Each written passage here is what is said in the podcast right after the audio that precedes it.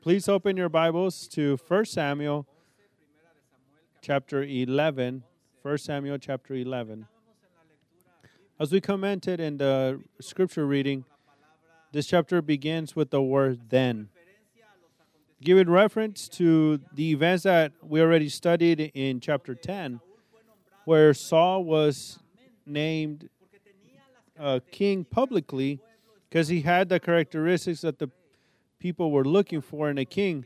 But there were some that doubted that this young farmer would be able to direct the country, although God had given it given him to them. So in 1 Samuel 10 27, we read about these people. But some worthless fellows said, How can this man save us? They did despise him and brought him no present. Not even they said his name Saul. The, in reality, these men were had a reason because before their eyes was a man that did not have the characteristics of a military leader. Definitely Saul, in his own strength, was not going to be able to direct the people of Israel. In that, they weren't wrong, these worthless fellows. He was a weak man. He was not qualified for such a great position as king of Israel, but Saul, but Saul should not turn to look his own limitations, but to the God that called him and put him as king. He had a great promise from God. That's why we read in 1 Samuel 10 7, when Samuel tells Saul, says, Do what your hand finds to do, for God is with you. But how would Saul know that God was truly with him?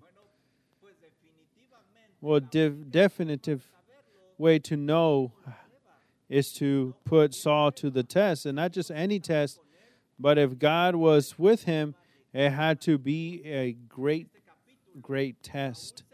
In this chapter, Saul will know and see God's great power working through his life to fulfill that mission that God had given him. But in order for that help to be with him, he needed to do certain requirements. This chapter will teach you three elements that you need to remember so that God can help you in adversity. Three elements that you need to remember so that God can help you in adversity. The first thing that you need to remember is that you are weak. You are weak. The second is that you depend on the power of God, not on yours. And thirdly, that you need to remember is that at the end, you always, always, the one that takes the glory is God. In the moment of adversity will come, and the first thing you need to recognize is that you are weak, that your own strength you will not be able to move forward. As a people of Israel was able to recognize when adversity came to their life. This was the perfect scene so that God would manifest his great power through the weakness of this people. And that will be our first point. Remember, in adversity, remember that you are weak. You are weak. Look what verse 1 says in chapter 11. Then Nahash the Ammonite went up and besieged Jabesh Gilead. And all the men of Jabesh said to Nahash, Make a treaty with us, and we will serve you. In the Bible, we see that the Ammonites came to harass those of Jabesh Gilead. The Ammonites were descendants of Lot, uh, nephew of Abraham, and they lived to the east of the river Jordan, not far from where the Israelites were. God allowed them to stay in that land, but they were very, very bad neighbors for the people of Israel. And from another side, the ones from Jabesh Gilead was a region that almost disappeared because of a civil war, as we learn in Judges 21. This uh, was repopulated by the tribe of Benjamin. And as we see the geography, we see God's mighty hand working in this conflict because Saul was precisely from the hand from the tribe of Benjamin. So many believed thought believed and thought that Saul had relatives there. Nahash was very intimidating, and when Jabesh saw his weakness in the military, he gave up immediately. But this man, Nahash, wanted to do even more cruel of just taking over a people. Look what verse 2 says. But Nahash the Ammonite said to them, On this condition I will make a treaty with you, that I gouge out all your right eyes. Nahash, seeing his great power compared to the weakness of Jabesh, he dared put his own conditions. And what a condition it was. The name of Nahash, you know what it means? Is serpent. And we see it here, giving honor to his name, representing evil. He wanted to humiliate them, wanted to make them useless for war. That way they wouldn't uh, represent any type of danger. He was telling not just any eye, but the right eye. And this wasn't symbolic, this was literal. He was going to take out the right eye. The Philistines, if you remember, they took out Samson's eyes. The Babylonians took the uh, took the eyes out of Zedekiah. They weren't joking. This was being serious. It had to be the right eye because that is the one that the warriors use in war to aim and to fire their weapons. But this this man wanted to go even a step further. Look what the rest of verse 2 says. And does bring disgrace on all Israel. With this act, he wanted to uh, make Israel look ridiculous because it was going to show that Israel was not able to protect her brothers. It shows us how vulnerable the people saw, the neighbors saw Israel was. That even though they had named a new king and it was time to test him, but everyone saw the king as insignificant. And look what verse 3 says something interesting. Then the elders of Jabesh said to him, Give us seven days' respite, that we may send messengers through all the territory of Israel. Then, if there is no one to save us, we will give ourselves up to you. Something strange for us happens in this verse, don't you think? They're asking seven days to help to look for help in Israel. And the strangest thing is that Nahash accepts this petition, which shows us how confident he was in his power. And he looked, he saw himself very powerful, and he saw Israel as very weak. Why? Because they didn't have an army, they weren't even organized to fight. That arrogance and great pride allowed him to accept those seven days so that they can go and look for help in Israel. Verse 4 How did Israel respond? In verse 4, when the messengers came to Gibeath Saul, they reported the matter in the ears of the people, and all the people, and all the people wept aloud. They wept. The messengers came to the city where Saul lived to notify what was happening. Thus, the citizens saw their weakness compared to the military power of Nahash, and they had no hope. The result was the fear took over them and paralyzed them, and they ended up weeping. This shows us, brothers, that when we least expect it in the least expected day, the test will come to your life. We see in a, in a day when the people of Israel, of, of Jabesh and Israel, were waking up and they thought they were going to do just a routine events. One news changed everything. But we, you and I know what's going on in the land The Israelites think, why? Why me? I'm very weak. I cannot succeed in this situation. Why does God allow this? But we know that in heaven, God is saying, I will manifest myself powerfully through Saul and my people. This should help us to remember that when the tests and the trials come to our life, to see it from a different perspective, not worldly, earthly, but heavenly. Something interesting that we see and, and find is that we need to prepare beforehand for the day of trial. Clearly, we see that this people, not even Jabesh or Israel, were prepared for this type of situation, need for any other. It's sad and it's, and it's very discouraging to read that there wasn't a single person that was coherent and remember the message that God had said through Samuel. Not even one of them. Not one of them said, Hey, let's find the face of God. Let's humble ourselves before the Lord. Not one. How quickly did they forget, forget everything that God had done for them through all their history? It says 1 Samuel 12 11, some examples.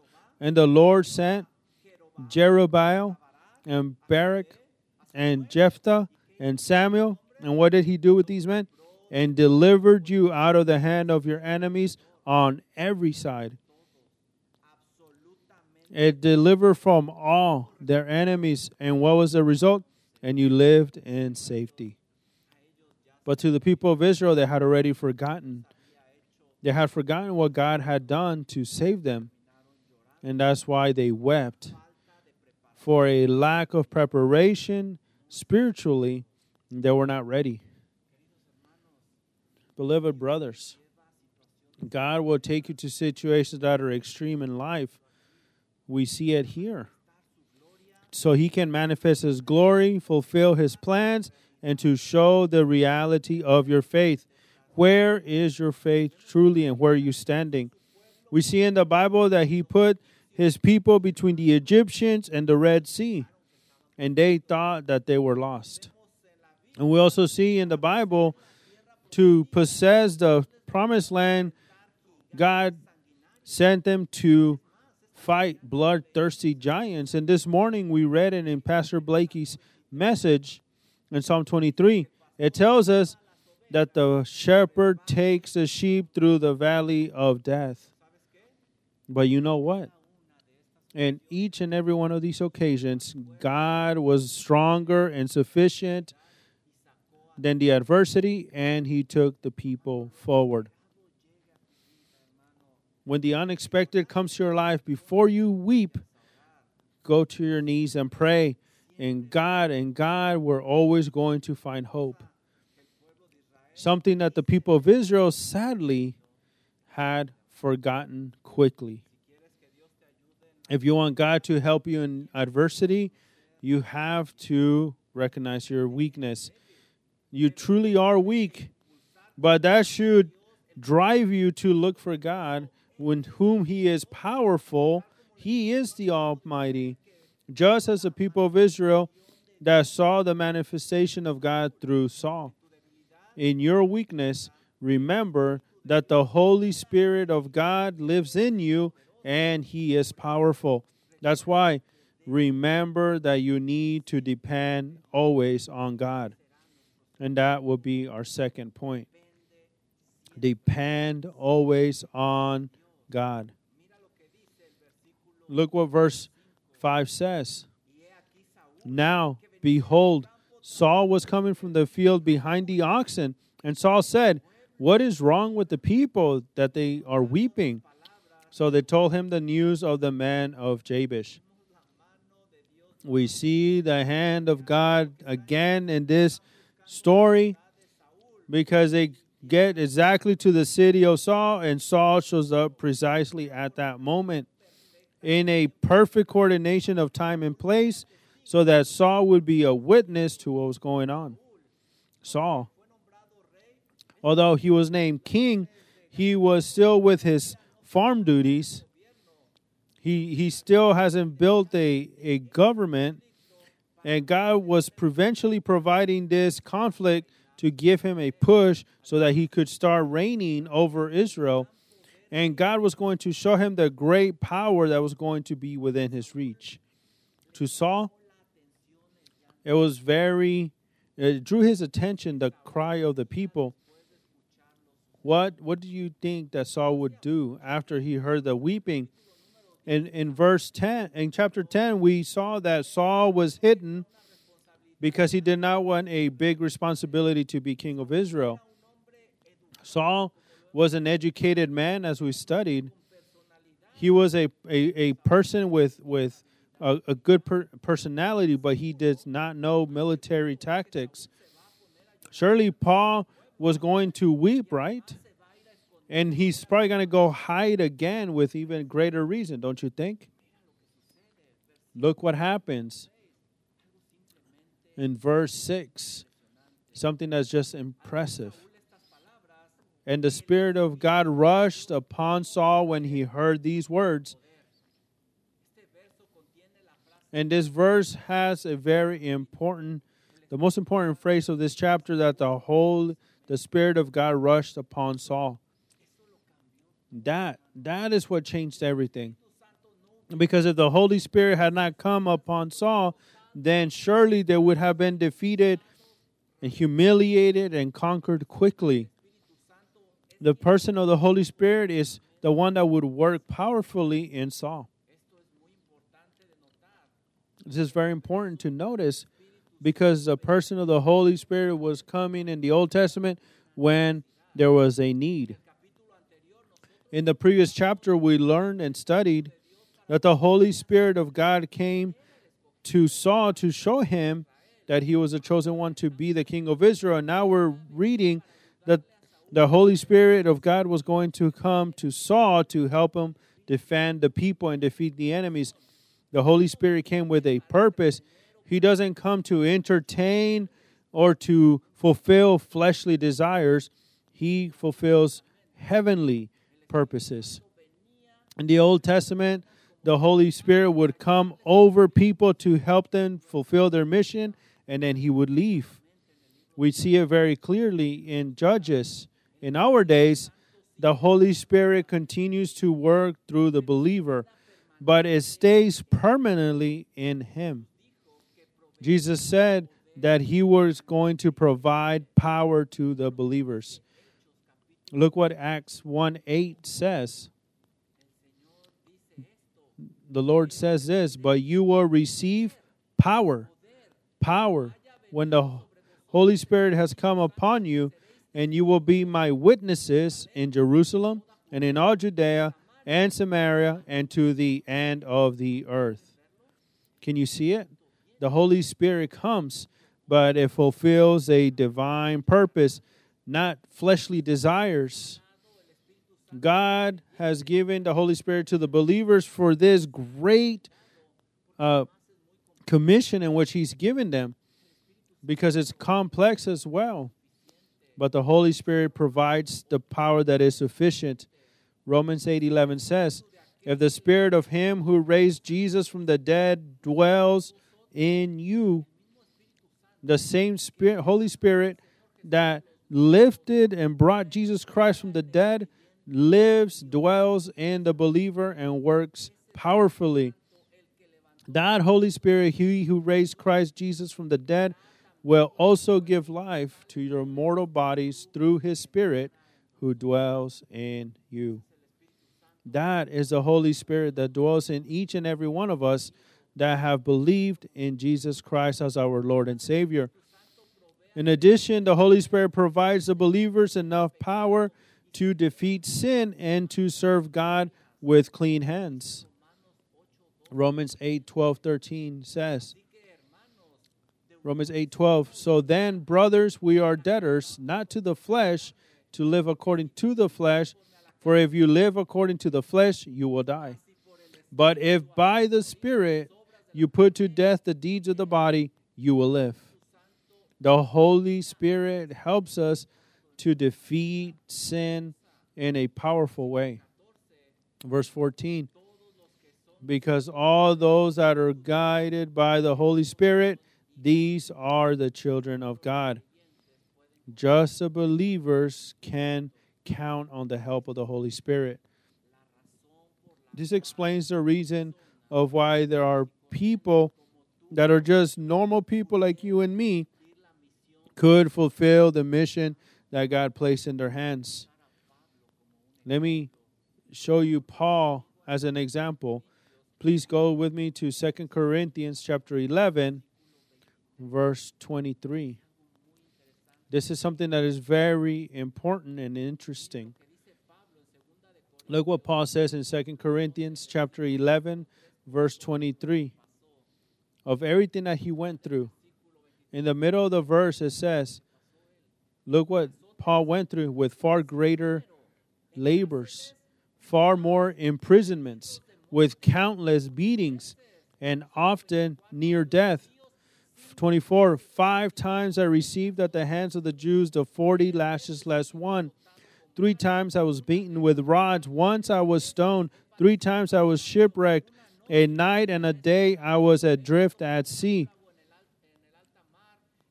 On frequent journeys, in danger from rivers, danger from robbers, danger from my own people, danger from Gentiles, danger in the city, danger in the wilderness, danger at sea, danger from false brothers, in toil and hardship, through many a sleepless night, in hunger and thirst, often without food, and cold and exposure. And if you continue reading, it talks about sicknesses as well.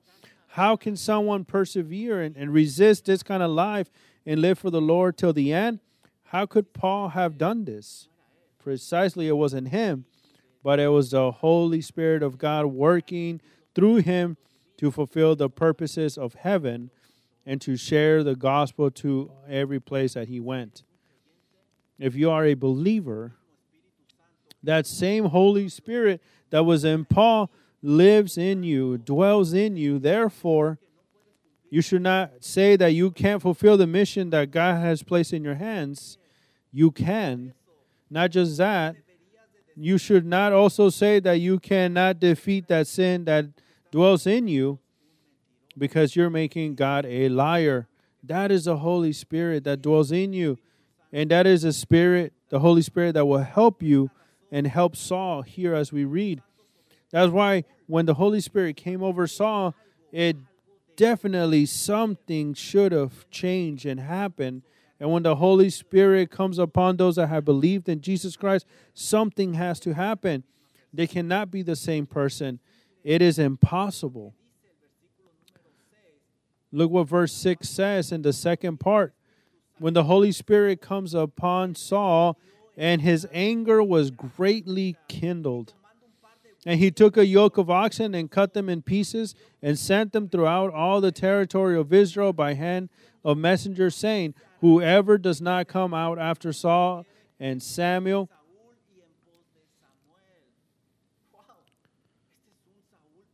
this is a completely different Saul from the one that we've been studying. This is a different Saul. We had seen a Saul that was fearful, that was uh, in, introverted. This is a different Saul. Now he is very angry against the injustice and the evil of Nahash. That's why he looks to push the people to unite and together fight against this evil man. The one that doesn't come together, he, I will destroy their oxen. I think when Saul and reflected upon this, he should have been very surprised because it wasn't his his normal character. Look what verse 7 says in the second part. Then the dread of the Lord fell upon the people, and they came out as one man. And when he mustered them at Bezek, the people of Israel were 300,000 and the men of Judah 30,000. We see here Israel and Judah because this was written this book was written after the separation. Not only did God proportion Saul the Holy Spirit, but he also worked in the heart of the people so that they would all come out to fight. This is another element that is important that God is given to Saul is the unity of the people. The people left aside their differences, they left aside their interests because they had the same goal defend their brothers. Truly, they were weak. They were weak. But the Holy Spirit worked in such a way so that there would be unity in them.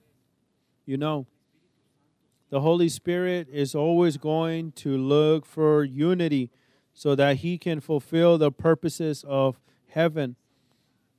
which need to contribute to that unity, and we've been studying in the book of Ephesians Sunday mornings.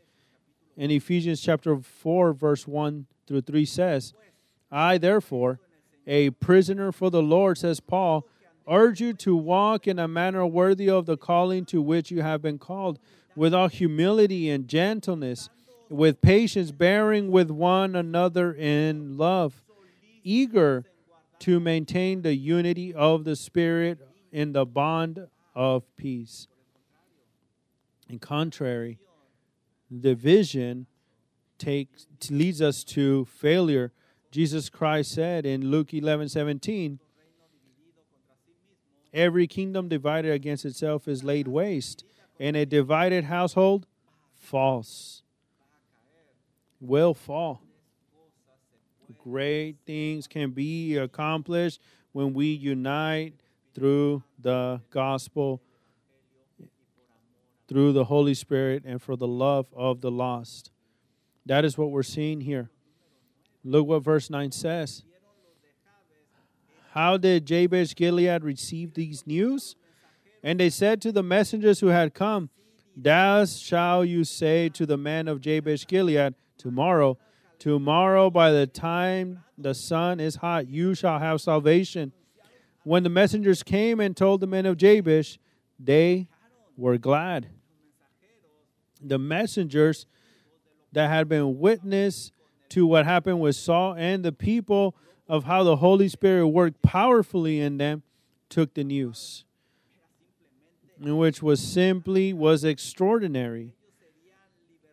They will be set free. And when they were going to be set free, it was very soon in the morning when the sun is hot. The pe- these people had been fearful without hope, believed in that promise, and that's why we read that they were glad. When we recognize our weakness and we depend on God, we're going to look for unity and great things, great things God can do. Verse 10 Therefore, the men of Jabesh said, Look what it says, the, the narrator says that Therefore, the men of Jabesh said, Tomorrow we will give ourselves up to you, and you may do to us whatever seems good to you. What is Jabesh doing? Is a military strategy. They are deceiving them that tomorrow we will give ourselves to you. This will make the Ammonites sleep confidently, unaware. They are going to be thinking that they, were very easy in conquering. What happened? Look, verse 11 and something that we never imagined. And the next day, Saul put the people in three companies. So now, Saul, incredibly, through the power of the Holy Spirit, now he is a leader with a military strategy. Who would have thought? And they entered into the camp in the morning watch and when they weren't waiting for them and struck down the Ammonites, and they struck down the Ammonites until the heat of the day. They destroyed the enemy in a few hours, and those who survived were scattered so that no two of them were left together. Now, now who are the weak ones? All thanks to the unity that the Holy Spirit brought. I want to call your attention to something interesting here. I don't know about you, But it's very interesting to me that there's only one verse for the battle. There's not very many details in the battle, just one verse. Why? Because the theme of this chapter is not the victory, but it's the God that did what was necessary in order to obtain that victory. All this God was using to show Saul that under the direction of his Holy Spirit, his kingdom was going to be successful. That is the point of this chapter. My brother, the victories that God gives you by his grace, even your testimony by how impressive it may be, is not the final objective that God wants in you. No. All that is good, but it should always serve to encourage you to live more dependent on God. Don't don't hold on to your victory, but run to the God that gives you the victories because you are weak and you depend on him and only him. The Lord Jesus Christ said it with these majestic words, apart from me, apart from me, you can do nothing. Absolutely nothing can you do. Do not forget this, that you may not forget this. And this takes us to our third point. If you want God to help you in adversity and your trials, you need to recognize your weakness. You need to depend on God always, always. But there is a very important element that we see here that is very essential and important and that many forget the glory. The glory, the recognition always, always has to go to God. Saul is about to a a greater battle than what he confronted with the with the Ammonite. And it's not in the battlefield, but it's inter- internally. Can Saul conquer this battle he's about to have. Remember, remember that the glory is for God always. Verse 12 said, Then the people said to Samuel, Who is it that said, Shall Saul reign over us? Bring the man that we may put them to death. Man, the people were so grateful with Saul for that great victory that they wanted to destroy the opposition. What a great opportunity. Those that we mentioned at the beginning of the study, who how can this one save us? Those are the ones that they wanted to kill. Jabesh lived very thankful to Saul for this victory to such a degree that we're going to read later on that when the Philistines attack Israel, Saul dies, and Jabesh risked her life to recover the body of Saul and his son Jonathan. These words, my brother, I don't know if you can see it, but it was a danger for Saul because he could look for his own glory and not the glory of God. And the people of Israel are pleased with Saul, but they are not thankful to God. But the people of Israel were still out of focus. This is very dangerous. Be careful with the words of others that with maybe without bad intention they want to put you in a place that doesn't belong to you. The glory, the glory always belongs to God. Us, we're, we're nothing. We are weak. We're vulnerable when the Holy Spirit doesn't work in us. Verse 13 says, Look what Saul says. But Saul said, Well, Saul conquered this new battle? Not, not a man shall be put to death this day. Saul's answer is simply is impressive. It was his opportunity to seek revenge of those evil speakers but not a man shall be put to death. This victory was much greater because it ended with the pride of Saul, which is very dangerous. This battle, this internal battle that Saul was going through, he will have it for the rest of his kingdom. If Saul would have killed them, it would have shown that he was insecure and not confident in God. If he would have killed him, it would have this showed that he became a tyrant and not obedient to God that looked for unity.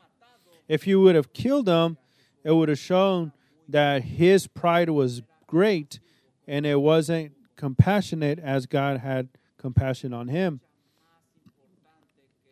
This is a the most important battle that Saul had in this chapter. But unfortunately, it wouldn't be the first time that Saul was going to have this battle. He was going to be consistently confronting his pride. Saul won this one, but the question is, will he win the next one? Remember that the the most important trials and battles you will have is not with your brother. Don't don't get it, but with you. If we recognize that we are weak and that we depend on God, then we're going to understand the importance of destroying our pride and to promote unity. Just as Saul did in this chapter, but also remember that this battle is a continual battle and consistent. Look what verse 13 says. Why will nobody die in Israel? For today the Lord has worked salvation in Israel. Who? The Lord. The Lord. Saul recognizes that the victory came because God was with them. God is a hero of the battle, not him. He is focusing them Saul is understanding that with God, his kingdom, his reign was going to be successful because God was going to fulfill what he previously promised. He would be with Saul as long as Saul would honor and obey him. If Saul would have had these men killed, he would have stained this great victory. This wasn't about Saul, but about the glory of God. He was just an instrument to bless the people of Israel in the hands of God. God showed Saul that if he did not let go of, his, of God's hand, he could defeat any enemy, no matter how terrible they were. The hero of the of the story is not Saul, but it was a God Almighty. Saul, without the direction of the Holy Spirit, is nobody. We already studied it. Saul needs to recognize that dependence in his life. He needs to be careful and, and never forget that he is weak. Paul understood this great necessity. For this reason, he expresses it with these words in 2 Corinthians 12:10. For the sake of Christ, then I am content with weaknesses. What? Being weak and recognizing this weakness, Paul says that is a blessing for the believer. Insults, hardships, persecutions, and calamities, it doesn't matter what the trial. Being weak for the believer, Paul is saying, is a blessing. Why? Look what he says at the end of the verse For when I am weak, then and only then I am strong. Because we depend on the Lord, because He is Almighty, and He works through the Holy Spirit that lives in us. And then we are strong.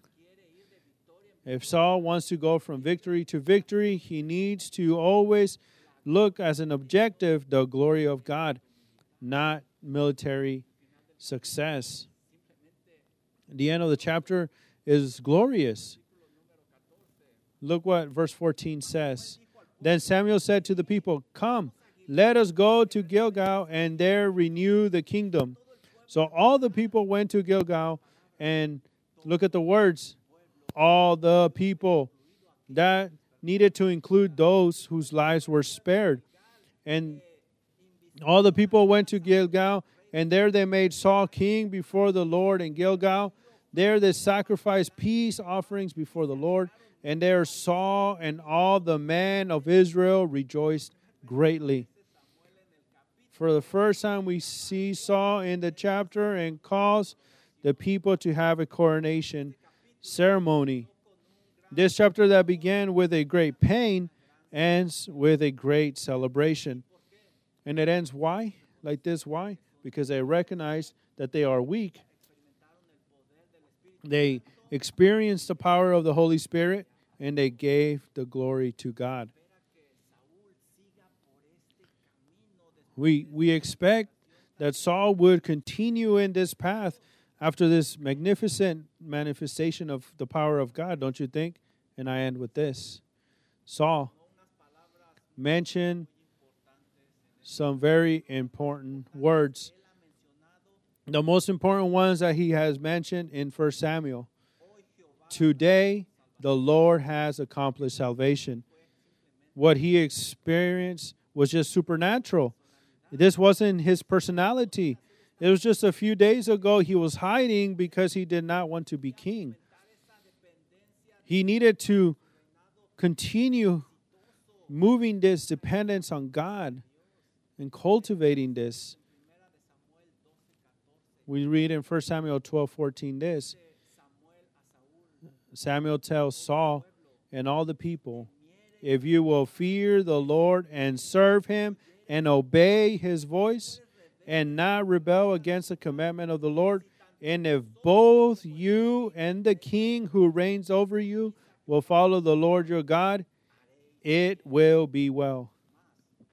But if you will not obey the voice of the Lord, but rebel against the commandment of the Lord, then the hand of the Lord will be against you and your king. Will Saul stay in this path? Please go with me to 1 Samuel chapter 13. 1 Samuel chapter 13, because maybe, maybe this would be your story. 1 Samuel 13, verse 13. And Samuel, and Samuel said to Saul, Saul, you have done foolishly. You have not kept the command of the Lord your God with which he commanded you, for then for then the Lord would have established your kingdom over Israel forever. But now your kingdom shall not continue.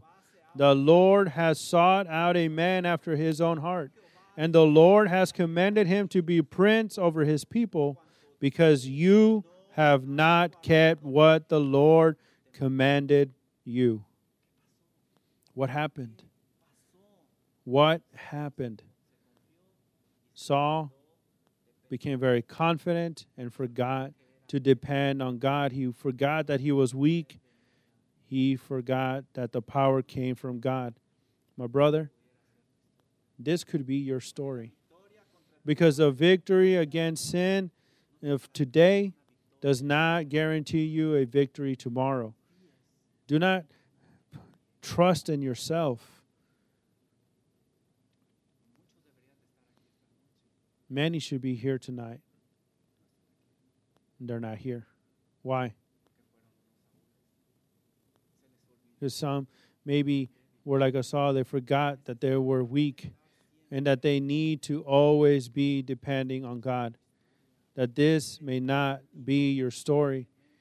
Preach to yourself consistently that I am weak. I need to depend on the power of God. And that's why the glory is for God. Don't trust in yourself.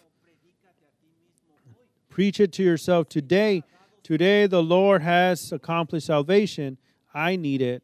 I need it for my next battle. But if you don't have a relationship, personal relationship with God through Jesus Christ, and all this vocabulary and all this message is strange for you, the greatest battle you have right now is against God Himself because of your sin. If you recognize your weakness, your inability to save yourself, call out to the Lord. Ask Him to save you. Call out, repented for your sin. Jesus died in the cross of Calvary to save sinners like you and me. Repent of your sins and place your faith in Jesus Christ, and so that you can say confidently, Today, today the Lord has accomplished salvation and a eternal salvation. Let us pray. Heavenly Father, what a passage, what a great warning, even to for your servant here, that we may be today uh, rejoicing because there is a victory over sin, does not mean that tomorrow we will also have that victory. Lord, that we may never forget, that we may never forget that we are weak, that we depend on you, and that you are the one that needs to take the glory. Thank you, Heavenly Father, for your Son Jesus that makes possible that the person of the Holy Spirit dwell in us. Thank you, Lord, because you have equipped us with everything that is necessary to defeat sin, to fulfill your purposes, to fulfill this mission that you had placed in our hands. That is to go and reach the lost. We give the honor and the glory, and we ask that you please help us in the next battle, because as we learn in this chapter, there will be another battle when we least expect it. We pray in the name of Jesus. Amen. Please stand. And as we learn this evening, it's not us, but Christ in us.